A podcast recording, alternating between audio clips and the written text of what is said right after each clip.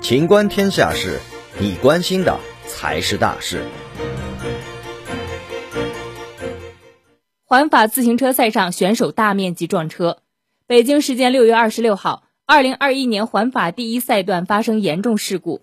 据环法自行车赛官方微博消息，比赛最后四十五公里处，主集团发生第一次大摔车，托尼·马丁被路边纸牌带倒，从而引发主集团摔车，几乎所有重点车手都被波及。珍宝车队受到较严重影响，托尼·马丁受伤，许特林退赛。从现场视频来看。此次车祸是由于车迷举起纸牌进入赛道与车手相碰引起，随后导致大批车手摔倒。如此大规模的连环车祸在环法历史上也非常罕见。不过，据目前为止还未有车手重伤的消息传出。